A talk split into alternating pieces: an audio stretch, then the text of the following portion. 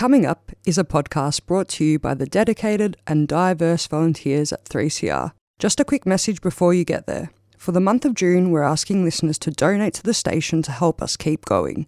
In 2023, we're asking our community to stay tuned, stay radical. We rely on the generous donations of community to survive. Go to 3cr.org.au/donate and show your support for community-owned and community-run media. Thanks for your support and happy listening. 3CR's annual Radiothon fundraiser launches in June. We need your financial support to be independent, community-controlled and focused on people rather than profits. Your support during Radiothon keeps the station radical and enables us to give voice to hundreds of people and issues for another year. And remember, any amount you can afford makes a big difference, and all donations over $2 are tax deductible. 3CR Radiothon. Show your support during June 2023. 3CR. Stay tuned, stay radical.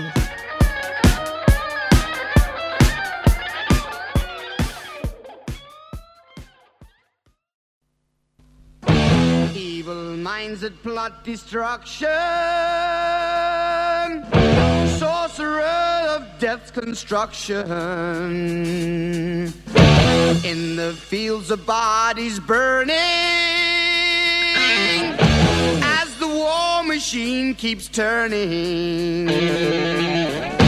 Death and hatred to mankind, poisoning their brainwashed minds. Welcome to the Anarchist World This Week, broadcast across Australia on the National Community Radio satellite. Listen to the Anarchist World This Week, Australia's sacred cow, slaughterhouse. Listen to analysis of local, national, international events. Listen to analysis you'll never hear anywhere else.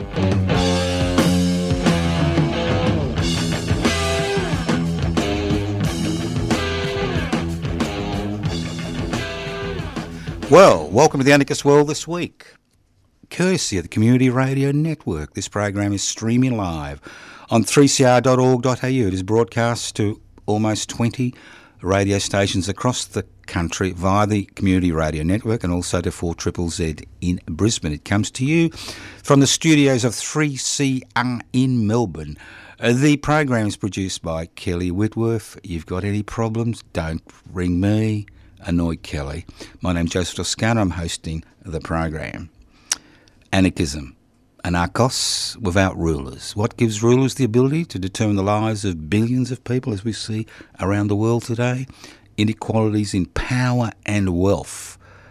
How do we overcome this? By cutting off their feet. Not metaphorically, obviously, because there'd be a lot of feet we'd have to cut off metaphorically. And their feet are that inequalities in power and wealth. So the anarchist struggle is the struggle to share power, possibly through direct democratic means, and the struggle to hold wealth in common and use it for the common good. It is the most conservative political philosophy, ideology on the planet. We're not about denigrating people because they speak a different language, because they've got a different sexual identity, sexual preference, because they come from a they are a different colour.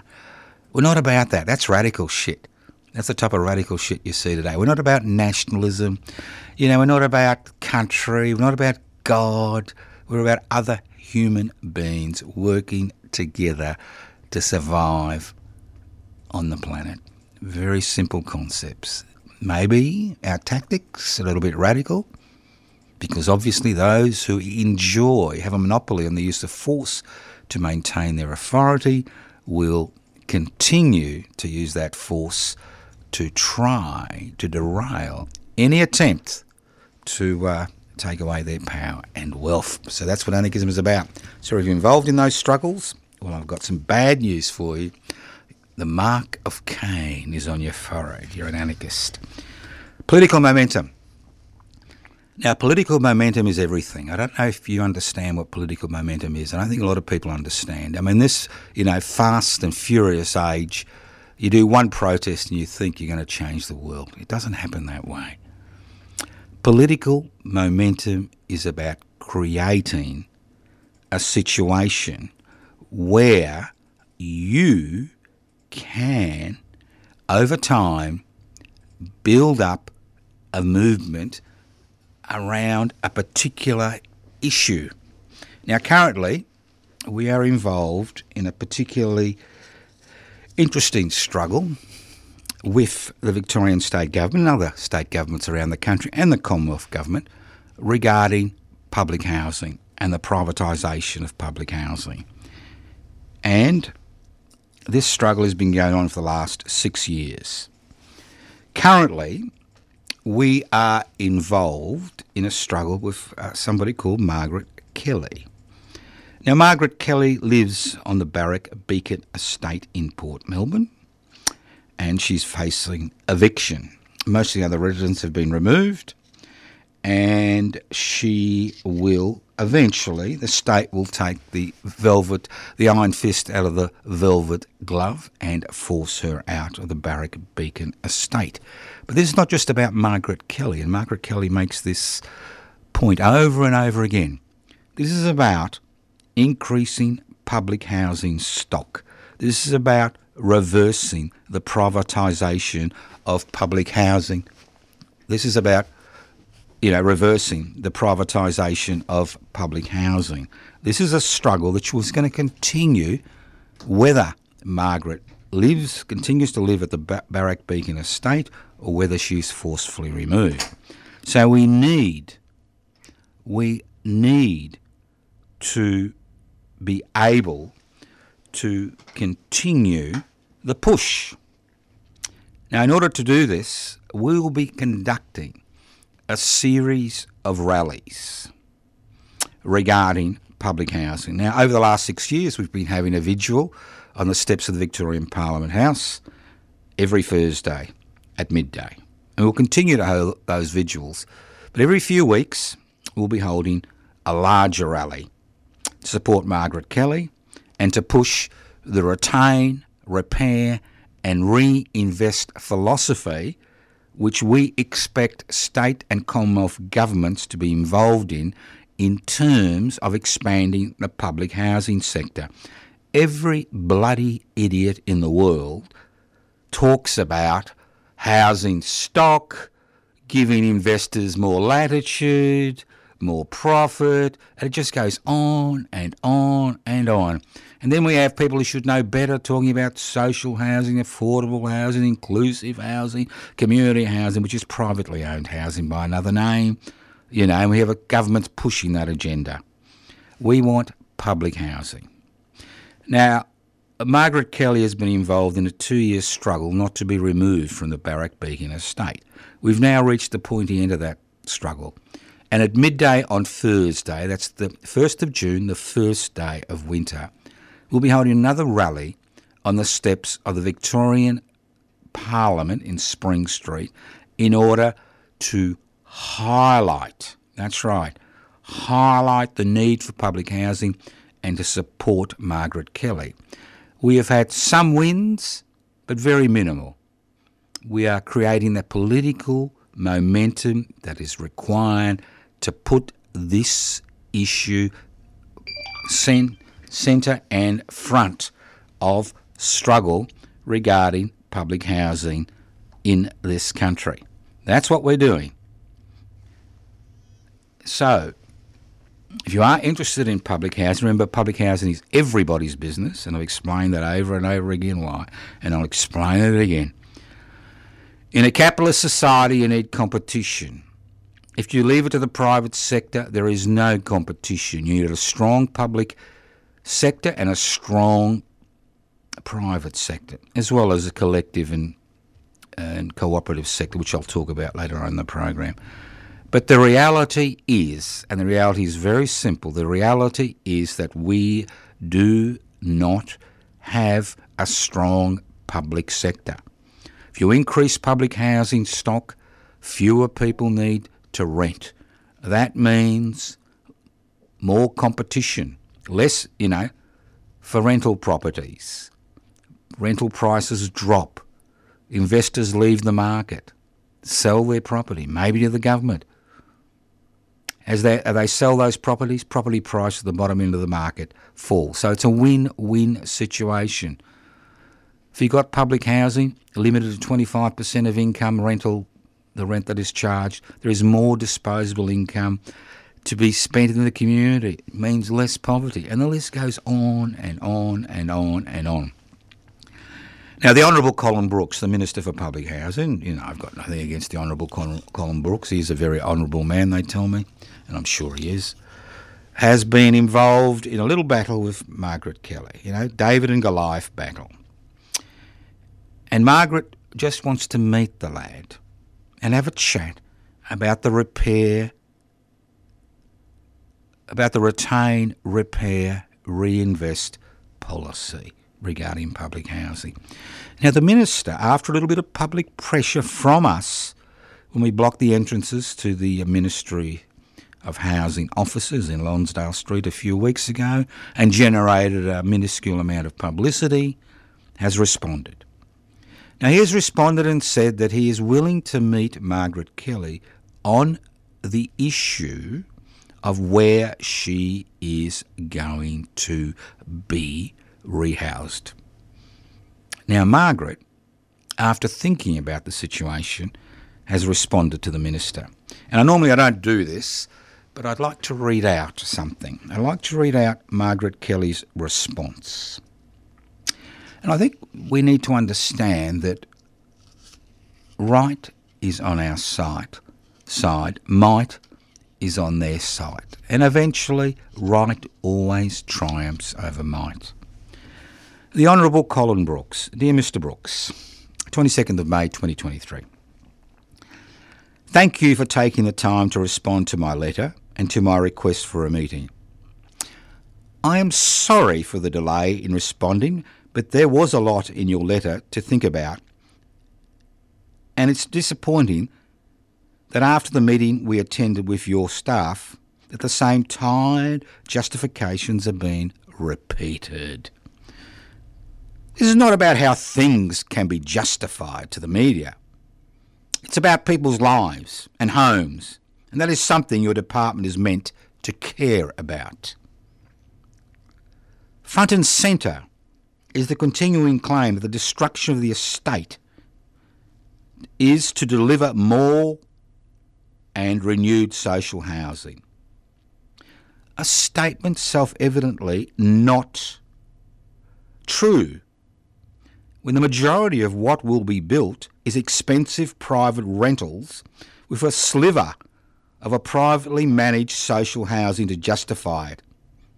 It is of little interest to me if the land is leased or sold, because in 40 years' time I will not be alive. What is important is that what will be built on public land will no longer be public housing.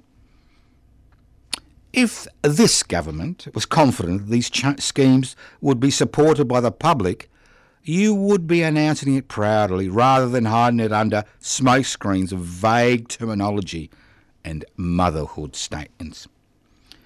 To describe the Barrack Beacon Estate as an end-of-life site is obviously absurd.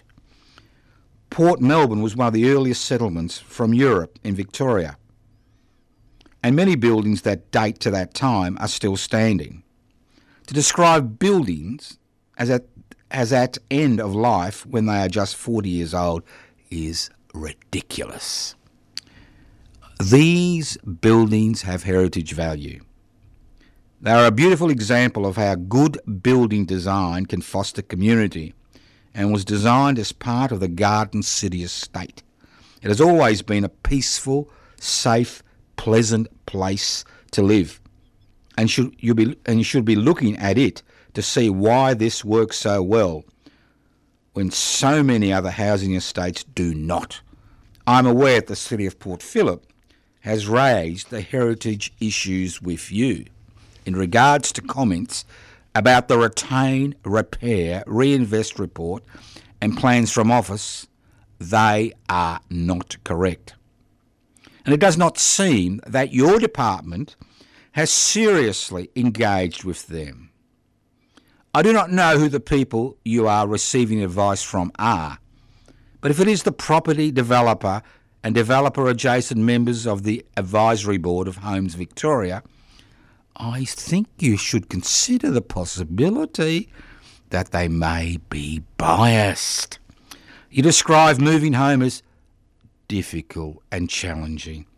This is what moving is for people who are moving voluntarily to take up a better job office, move to a nicer home, or move to be closer to family. What we are discussing here is forced relocation, taking people from their homes to situations of total uncertainty. I am sorry for the people who naively have moved to what they believe is temporary housing, thinking they will return to lovely new homes at Barrack Beacon in 2 years. Saying that we have been asked to relocate temporarily is disingenuous, when on other projects no social housing has been built 5 or 6 years later. You know that only 20% of people relocated return, and the main reason for that is that it has taken so long they've had to make new lives elsewhere. The relocation of the residents of the Barrack Beacon housing estate has had a devastating impact on the health and well-being of many residents. And as far as I can see, there is no follow-up to see how they are doing in their new homes. The plans for Barrack Beacon were kept entirely secret until the news was dropped on residents 12 days before Christmas 2021. And then the pressure to relocate started 3 weeks later, while people were still in shock. Your letter seems to suggest that you would only be meeting me to discuss relocation options, which suggests that nothing has moved forward since I first wrote to express concerns about the demolition in December 2021. It seems that the strategy adopted by Government and Homes Victoria is to bulldoze this project through regardless. Public housing was meant to provide safe, secure homes. But if this goes through, I will never feel safe in public housing again. The government position may be to proceed with the redevelopment, but that is a position that can change. Many things have changed since the announcement of the redevelopment, with building developments being put on hold all over the country. It is particularly disingenuous that Homes Victoria plans to demolish the estate before a developer is appointed or the community consulted, taking away the option for sympathetic, sustainable development forever. The likely income is that the estate will be left as a hole in the ground, as with many other Homes Victoria redevelopments. Renovation is the least expensivest, fastest way to get people back into their homes. I would like to meet with you to actually engage with our concerns rather than just try and think of ways to combat it in the media. I suggest a meeting at your earliest possible convenience. I hope this finds you well. Regards, Margaret Kelly. As I said, this is a struggle. It's going to be a long struggle. It has been a struggle for almost over 6 years, and it will continue to be a struggle for public housing. The current housing crisis will push governments across this country to actually reinvest in public housing, to spot purchase homes across the country, to make public housing a priority, and to desist from privatising what's left of the public housing sector in this country. So if you're interested in supporting Margaret and supporting the retain, repair, reinvest philosophy regarding public housing, then I suggest you, if you're in Melbourne on tomorrow, that's the 1st of June, the first day of winter, join us on the steps of the Victorian Parliament House at midday to hear the latest developments in the Margaret and in the David and Goliath struggle between Margaret Kelly and the Victorian State Government. Listen to The Anarchist World this week, broadcast across Australia via the community radio network, talking about momentum, political momentum. Now, those of you who are old enough will remember the Republican debate in 1999 and the referendum that was held over 25 years ago. The defeat of that referendum because of divisions within the Republican movement derailed that debate for over a quarter of a century. And my concerns regarding the voice referendum, irrespective of how, reformist you think it is, the fact is that the Australian people have an opportunity to give governments at the state and federal level a green light to pursue a voice, a treaty, and truth-telling. That's what the Indigenous population in this country, the majority, wanted in the Uluru Statement of the Heart. If this referendum fails, it will put back that ability for governments to negotiate treaties, to be involved in truth-telling, a quarter of a century. And that is what we are looking at. And those of us who've got long enough memories to remember political momentum regarding political and social issues is paramount in every struggle, and we need to maintain that political momentum, irrespective of how minor those constitutional changes are. The fact that it's a constitutional, which is the founding document of Australia, colonised Australia, is pivotal. It's like the 3rd of June. Now, most of you have forgotten that it's Reconciliation Week. I was involved in the reconciliation ceremony, a flag-raising ceremony, beginning of Reconciliation Week on the 27th of May. The 27th of May was the day that the 1967 referendum was held, which transferred responsibility for First Nations people from the states to the Commonwealth Government, and that led to the first land rights legislation in 1972, when the Gurindji were returned their lands. And since then, there's been a number of significant issues that have, that have kept First Nations responsibilities first and foremost to deal with that festering sore. Now, Reconciliation, which we are now celebrating, or a few of us are celebrating, spans the 27th of May to the 3rd of June. Now, the 3rd of June is Mabo Day. Now, Mabo Day existed 31 years ago. I'm getting my facts there, 31 years ago. And Mabo Day this year falls on the 3rd of June, which is a Saturday. It falls on the 3rd of June every year, obviously, but it falls on a Saturday. And the story is very simple. In 1982, Eddie Mabo, who had been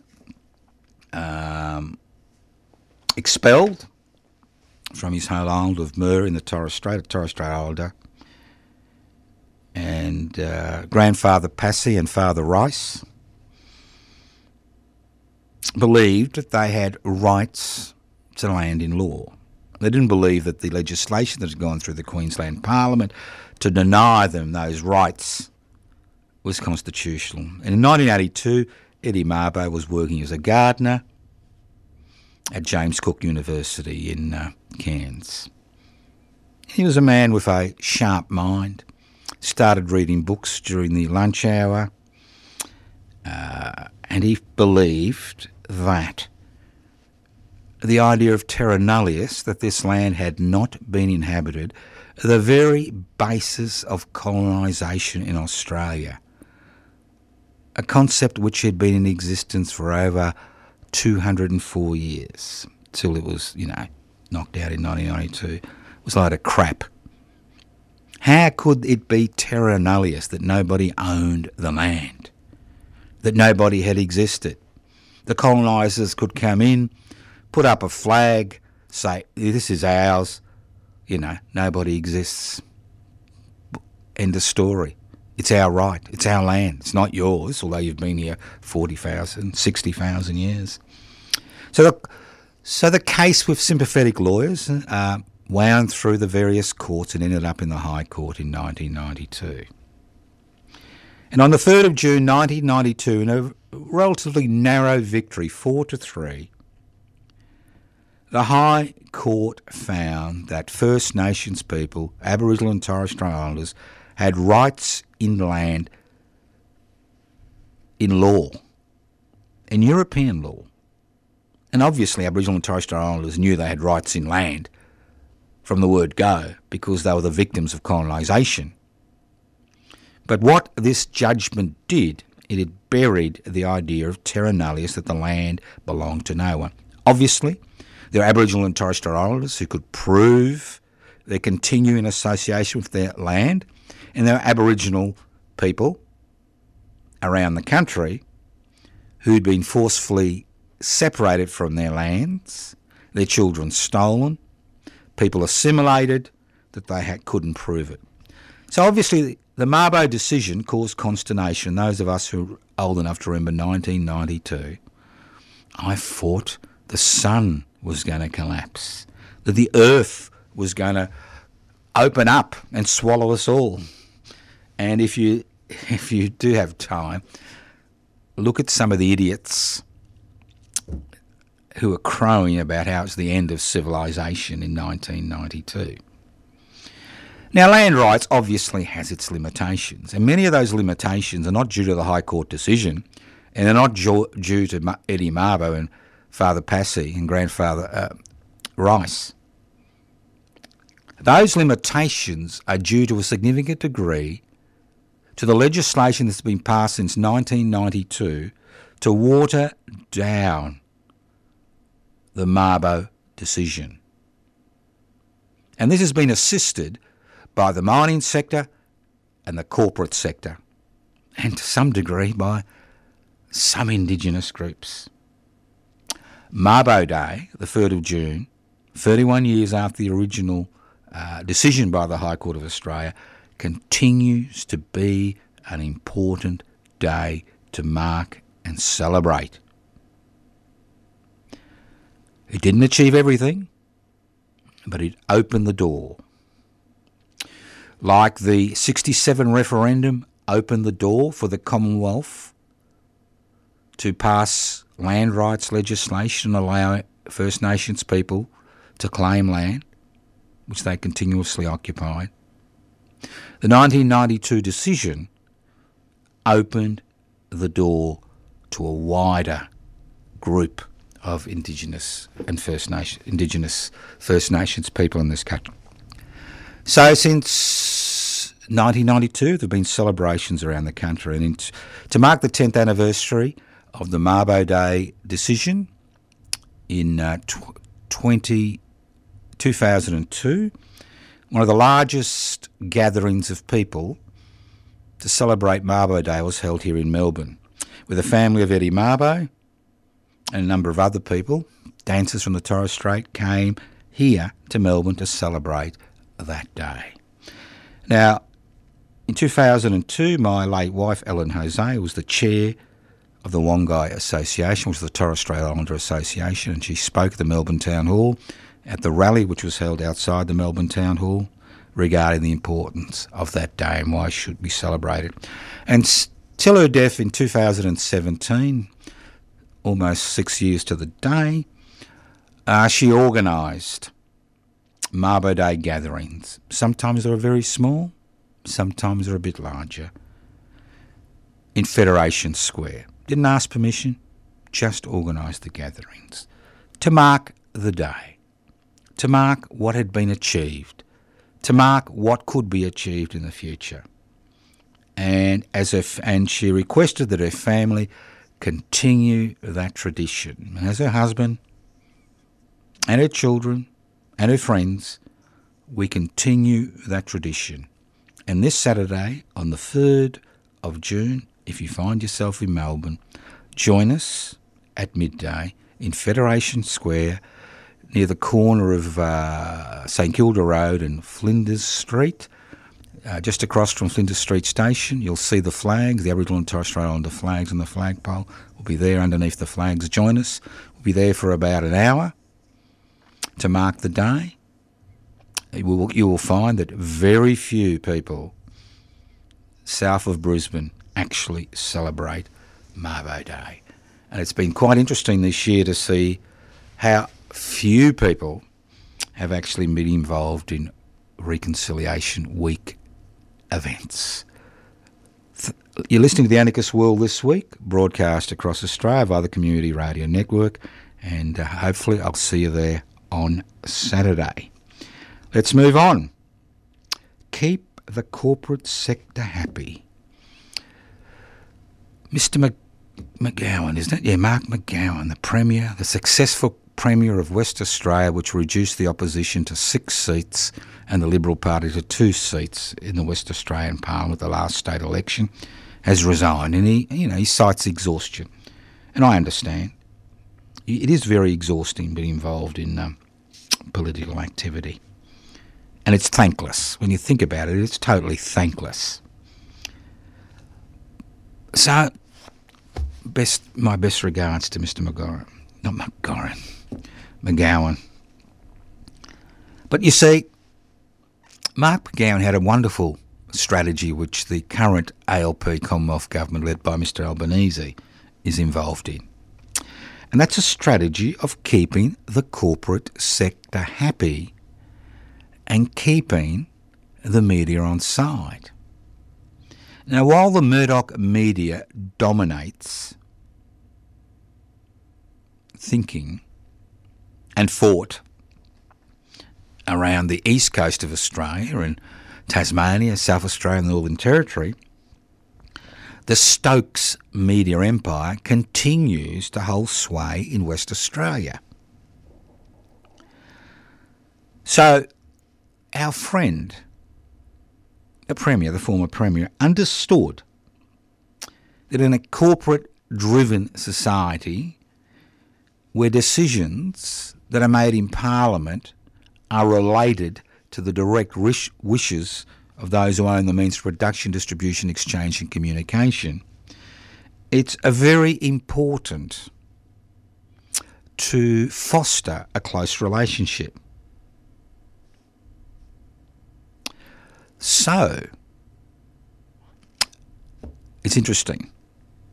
The Premier of West Australia, the former Premier of West Australia, had an exceptionally close relationship with the mining sector, which really didn't feel much pain. It was business as usual during COVID-19, business as usual before COVID-19, increasing profits, little response to Indigenous peoples' requests for a bigger share of the profits for the minerals which are extracted from their lands. A very close relationship with the Stokes media went really well, did very well. If it wasn't for the West Australian seats swinging to the Australian Labor Party during the last federal election, considering how pathetic the Morris-led government had been, the Albanese-led Labor Party would have found itself a minority government, having to deal with a restive crossbench in the House of Representatives and the Australian Greens. So, Mr. Albanese has taken a tick out of the book of the former West Australian Premier. And if you look at the way the Albanese-led Labor Party has been negotiating with the corporate sector, the mining sector, the energy sector, the health sector, the aged care sector, early childhood development sector, you can see that they're using the same tactic. Keep the corporate sector happy. Don't arc up against the Murdoch media. irrespective of the type of shit that they like to smear around the country, and keep them happy. Keep them happy. Don't pass any legislation that's going to really resolve any major issues in this country as far as wealth distribution and wealth creation is concerned. And guess what? You can continue governing. And that's the key. The alternative Liberal Party, masquerading as the Australian Labor Party, has learned its lessons well. It learned its lessons from the last federal election when the Bill Shorten-led opposition raised a very few reformist alternatives to the current financial economic system. They were lampooned in the Murdoch media and the Stokes media, and they found themselves losing the unlosable election. That's right, losing the unlosable election. So they've learnt their lesson well. Keep the corporate sector on side. Keep the corporate-dominated media on side. Continue to geld the Australian Broadcasting Corporation. And guess what? Business as usual, increasing inequality, and nothing really changes. There's only one problem with this tactic. The Australian Labor Party is beginning to lose its mojo in its heartlands, like the Liberal Party lost its mojo to the Teals in its heartland, losing unlosable seats. The LP, considering its reformist brand of politics, is facing the same proposition, irrespective of how smooth media relations are kept. Listen to The Anarchist World This Week, broadcast across Australia via the Community Radio Network. My name's Joseph Toscano. I'm hosting today's program. Free and fair elections in Turkey. 66% inflation, 50,000 dead in an earthquake, and President Erdogan gets re-elected. Interesting, isn't it? Yes, there were three elections. Everybody was free to vote, but were they fair? And in many regards, it's a little bit like Australian politics. During an election campaign, you only hear one side. The difference is that in Turkey, the media is basically controlled by the government. It's publicly owned. In Australia, it's owned by the corporate sector, which obviously has a different agenda. So were they free? Yes. Were they fair? Obviously not. So we'll see what happens. It's the same around the world. We saw it in Britain during the Leave the European Union campaign. We see it everywhere. Free and fair elections. Now, I'm interested in the Australian economy because obviously the economy has to, we all are part of it, aren't we? This could be, and this is what makes me broadcast every week and get involved in different activities and organise different activities. This could be the greatest country on the planet. The greatest country since we left the African veldt, 1,500 of us, and now we've colonised the earth and brought it to the brink of disaster. We could be an example to the rest of the world. We have 25 million people living on a resource-rich continent. 25 million people living on a resource-rich continent. And during the deregulation, privatisation, globalisation, corporatisation era, we have seen changes in this country which were unimaginable 40 to 50 years ago. We have seen the creation of private charities to raise money to send Australian kids to public schools. We have seen growing inequality. All you have to look at is the housing situation today. We have seen the trashing of the public housing sector, the understaffing and underfunding of the public health sector, the understaffing and underfunding of the public education sector. We have seen the introduction of the Holy Trinity in economics: hex debt, wage slavery, superannuation.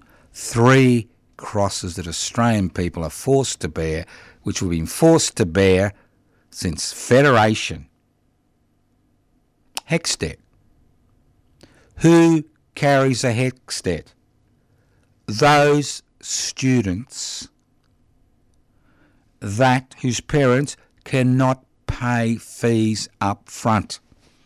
Fancy starting off your working life with a debt of $40,000, $50,000, $100,000, which is indexed to inflation.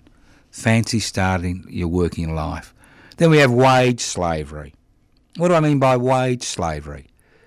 We've introduced legislation and policies in this country which has basically removed the right to strike, except during an enterprise bargaining agreement period. If you can jump the hoops, you may be able to strike for an hour.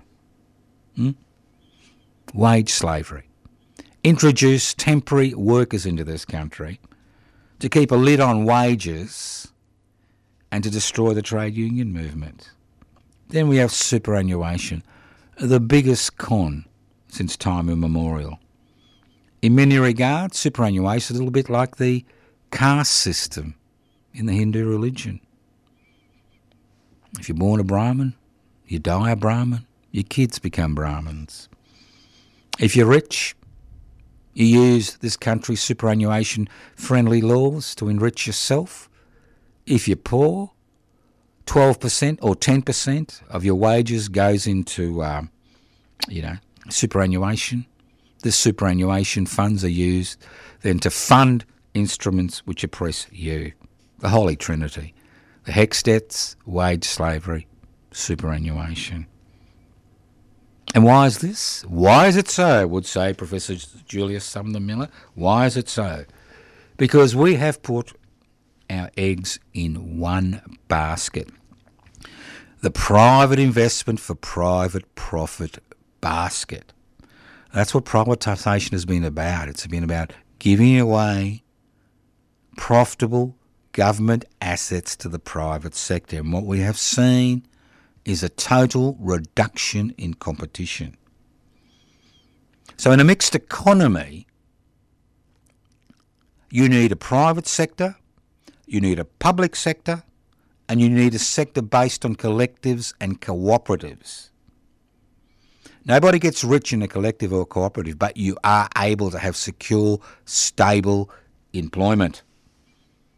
And having a strong collective and cooperative sector means that you've got real competition. Having a publicly owned bank means you've got real competition in a capitalist marketplace. We have allowed every important sphere of human activity to be dominated by corporations whose mantra is to create ever-increasing profits for their major shareholders, irrespective of the human, social, environmental, community costs. That's the problem. I'll give you a few examples. Let's move on. The PricewaterhouseCoopers saga. Nothing new. It's been exposed now, but it's nothing new. It's been happening for the last 40 years. What I call the fox in the chook house syndrome. The fox in the chook house syndrome. Any of you have had chooks? Had a fox come into the chook house? Foxes like to kill. And they normally kill all your chooks. They'll drag one away, but they'll kill the rest of them. It's their nature. I've got nothing against foxes. It's their nature. You know, if you're going to have a chook shed, you need to take precautions to ensure that foxes can't get in. If you don't, well, you're going to get in. So what have we done with our public service at the state and federal level? We have invited the fox to come in to the chook shed, to come into the public service, in order to maintain ideological purity.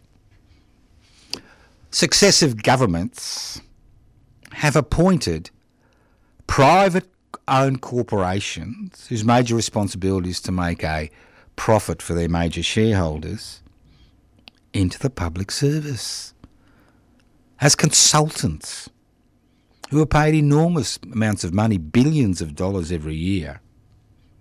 And companies like PricewaterhouseCoopers invited into the tax department, invited into the Treasury, invited into the Defence Forces to provide consultancy work. And if the government says of the day, this is what we want, guess what the report which comes out by these privately paid consultants is? Exactly what fits the government's ideological perspective. So we have eviscerated the public service, not in terms of numbers, but in terms of the advice they're able to give, in terms of their responsibilities to provide unbiased advice to ministers and governments. We have invited that fox into the chook shed. And when the fox starts eating the chooks and makes a bit of a buck, we start crying. Oh, woe is me. Oh, woe is me. Now, I'm sure any of you who've got chooks are not going to get a fox and say, excuse me. They'll go on Gumtree and say, fox wanted for my chook shed. I want a fox for my chook shed. Well, that's what we've done at the state and federal level. We have allowed the very organisations that make a buck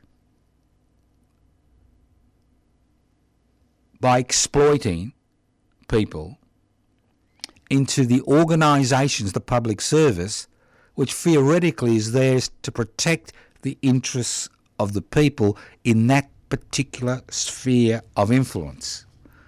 We have gone out of our way to invite the fox into the Commonwealth chook shed and into the state chook sheds around the country today. No wonder during the height of the COVID-19 pandemic in Victoria, nobody owned up to the fact, after an intensive investigation which found nothing, they couldn't find who, nobody owned up to the fact that they actually organised for private security firms to do health work. And no wonder the virus escaped. No wonder. The fox in the chook shed syndrome, that's what we've got. It's extraordinary. And what we've been told today, well, there are so many foxes in the chook shed, we can't eradicate them. We need them to be there to provide that advice to governments. Well, I've got some advice for you. Macquarie Island, all the foxes were removed. Very roughly, but they were removed. And now, the local flora and fauna, the rabbits were removed, the foxes were removed, is flourishing. And it's the same with us. Unless the fox or the foxes, and there are more than one fox, unless the foxes are removed from the state-based public service and the Commonwealth public service, nothing will ever change. Let's move on. Anti-protest laws in South Australia. You see, this is the beauty of living in Australia. No constitutional protections for the individual from the arbitrary exercise of state power. I'm sure I say this shit every week. Another example.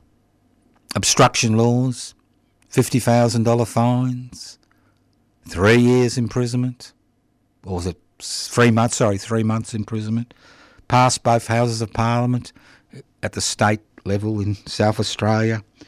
Everybody's happy. No more obstruction. And if they do, we'll drag them away. Well, I think we've now reached the situation. This is where the trade union movement made a mistake.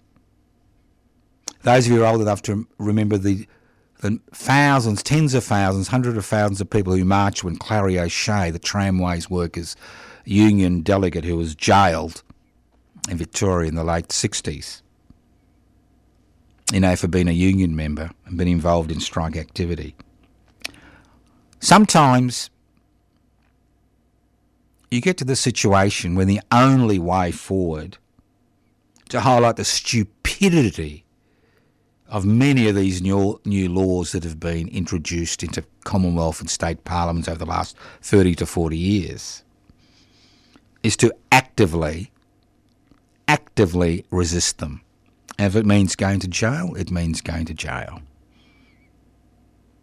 Because sometimes that's the only way. It's the only way to actually resist these laws. Anti-protest laws.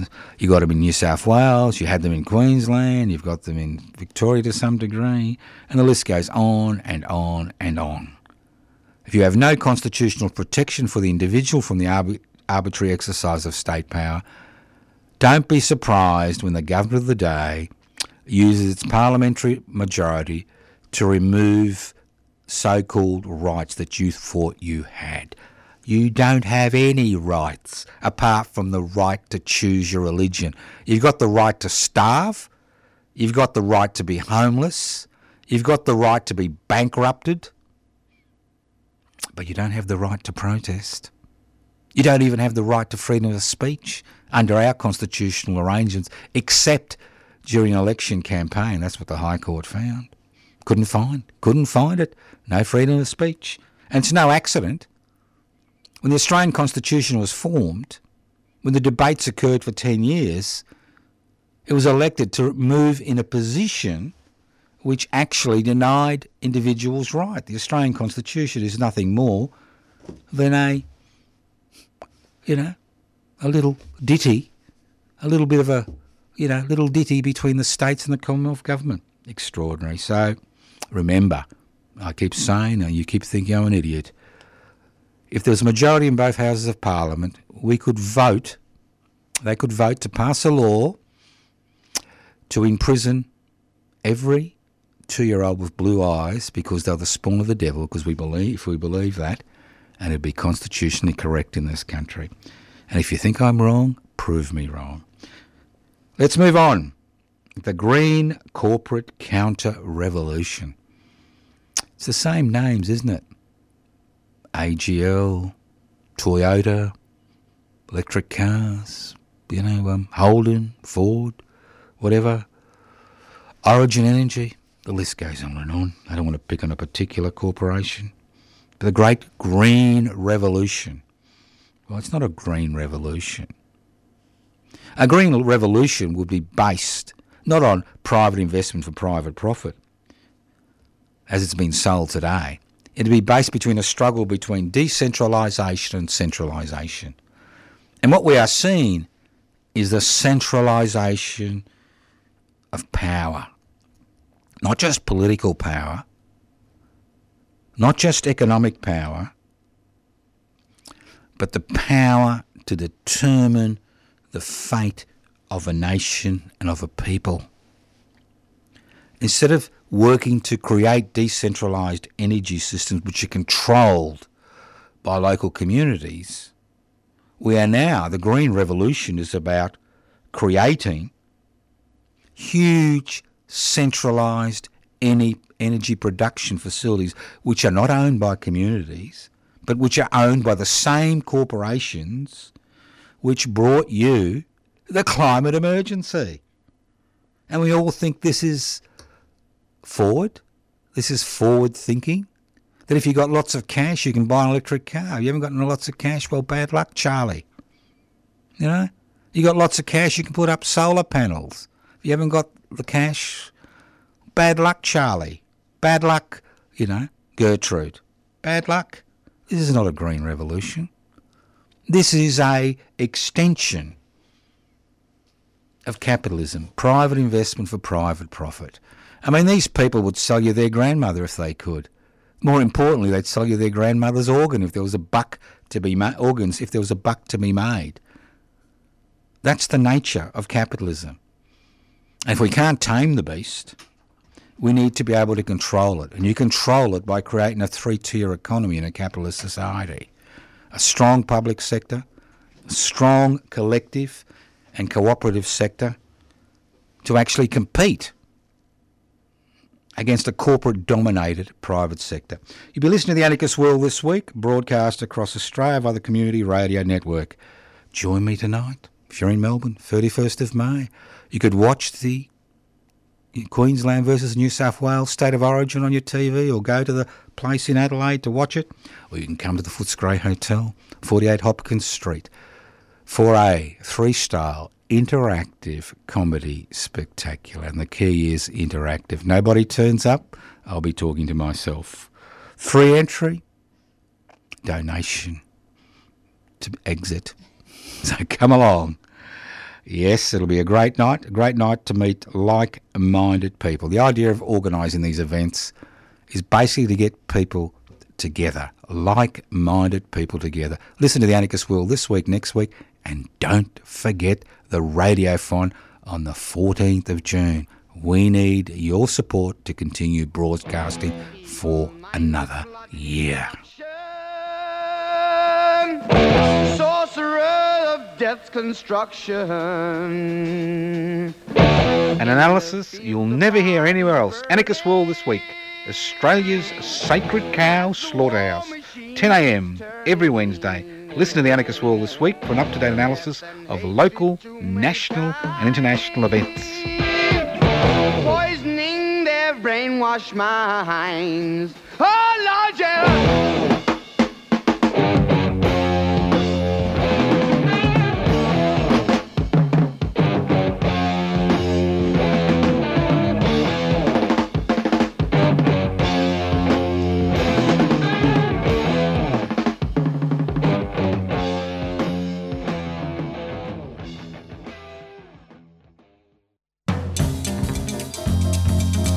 Throughout the month of June, we'll be asking you, the listener, to support radical, community-owned media during our Radiothon.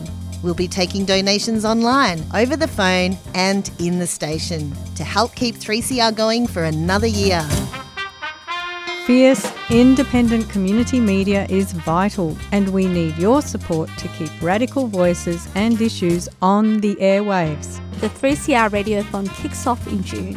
To donate, go to 3cr.org.au. Call the station on 03 9419 8377 or drop in at 21 Smith Street, Fitzroy during business hours. 3CR. Stay tuned, stay radical.